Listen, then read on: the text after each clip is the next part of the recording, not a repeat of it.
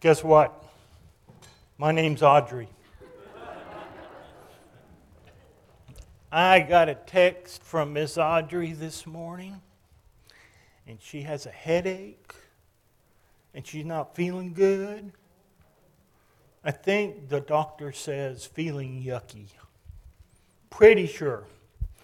And so, the first thing we're going to do today, what do you do when you know somebody's sick?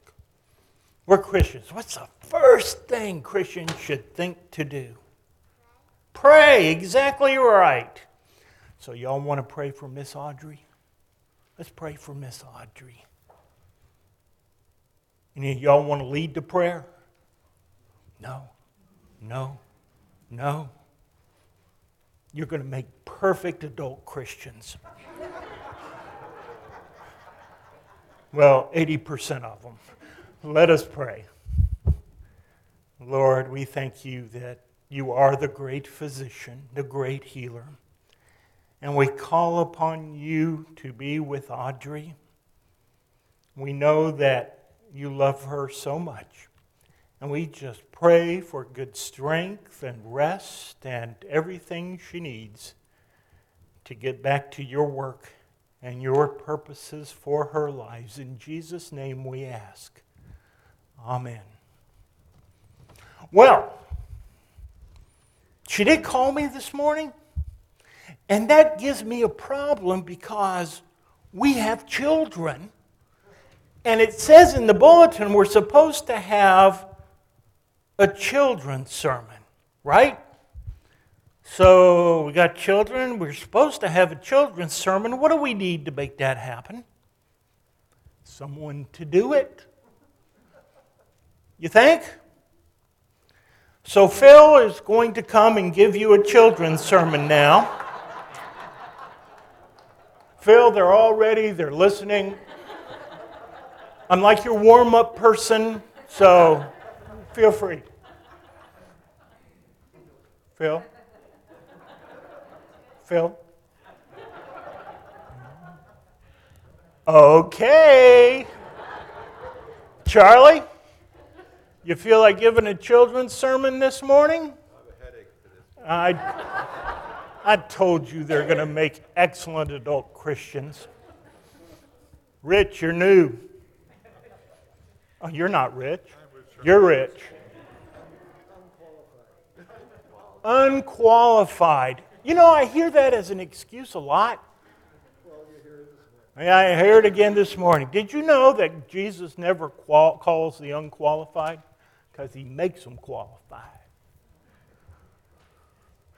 Nine is sitting here, don't you do it, don't you do it. I will beat you with a stick. I'm not going to ask Fran. She might just get up and do it. Hope? Oh, you've already got stuff to do. Okay. That's a good one. I like that one. I hear that a lot too, because we tend to call the same people over and over and over. Chris, don't nod your head. You want to give a children's sermon? Okay, I guess I'll do it. Good, because I like preaching to kids and talking with kids. You remember that passage where Jesus, you could just see him sitting on a big old rock and all these kids are trying to come to him, and all the disciples are saying, No, no, no. It's like your parents trying to catch you at Disneyland. They're going to have a hard time chasing you down. Well, Jesus said, Stop that. Stop that. I want y'all to come here. I want y'all to be with me. And he has all these children around him. They're sitting on his lap and he's just laughing and having a good time. That's me. I love kids. I'll admit it. Now, we have a great, great passage from Scripture today. Peter and a few other fishermen, they had been fishing all night. And that, that's hard work. Hard work. And they were tired, they were exhausted, and they were sitting on the beach cleaning their nets. Because I guess if you get, get all this seaweed and water all over the nets, but they had caught nothing. Nothing, not one fish. Not even a little guppy. Little guppy. Couldn't catch anything. And Jesus comes along and says, Okay, come on. And he turns a boat into a pulpit. And he goes out on the boat and he preaches to the crowd. And then he tells the fishermen, Go out into deep water and go fishing again. And he says, Oh, we're, we're exhausted, Jesus. We didn't catch a thing. He said, Go and do. And so Peter says, Okay, because it's you that asked, just because it's you that asked, I'll go. And they caught so many fish in the first boat that they were about to tip over. And so they had to call the second boat. The second boat caught so many fish that they were about to tip over. And they got back, and Jesus said, Follow me. It was the first disciples to be called into ministry. That's where the first Jesus preachers came from. Did you know that? And God's been calling Jesus preachers ever since. Who knows? You, you, or you might be called to be a Jesus preacher. Yeah. And you get to wear cool clothes. And you get to meet some nice people. And you get to serve God every moment of your life.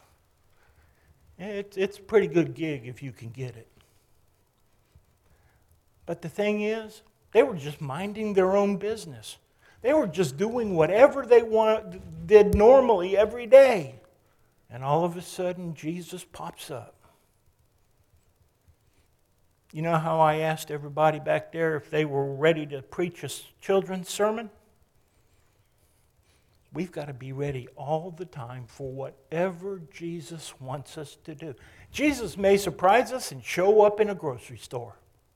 Jesus may surprise us and show up in a restaurant while we're eating. Jesus may really surprise us and show up when we're in church.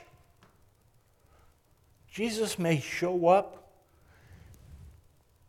in a song played by bells, or sung by the choir, or sung by somebody out here. The thing is, when Jesus calls, and says, Follow me, what do you know to do? Follow him. Let's pray another prayer. Lord, we thank you for calling us.